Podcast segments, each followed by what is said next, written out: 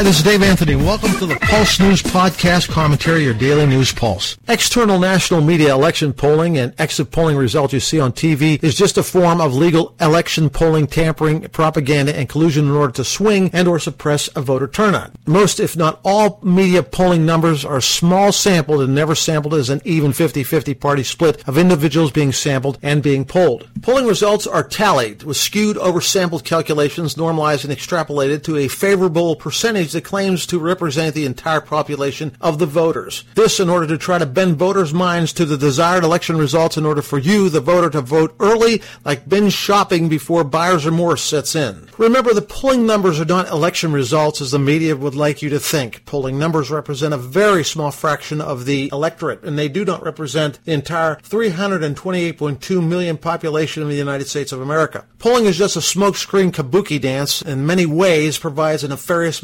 mathematical assumption conclusions. Polling has become media's way of propaganda, psychologically tampering and meddling with our individual freedoms of vote, speech, choice, and thought. It's just one of the many ways to twist and manipulate the switches in order to chip away and destroy a once constitutional system of individual freedoms of election voting. Remember, when voting works constitutionally without interference, it works flawlessly.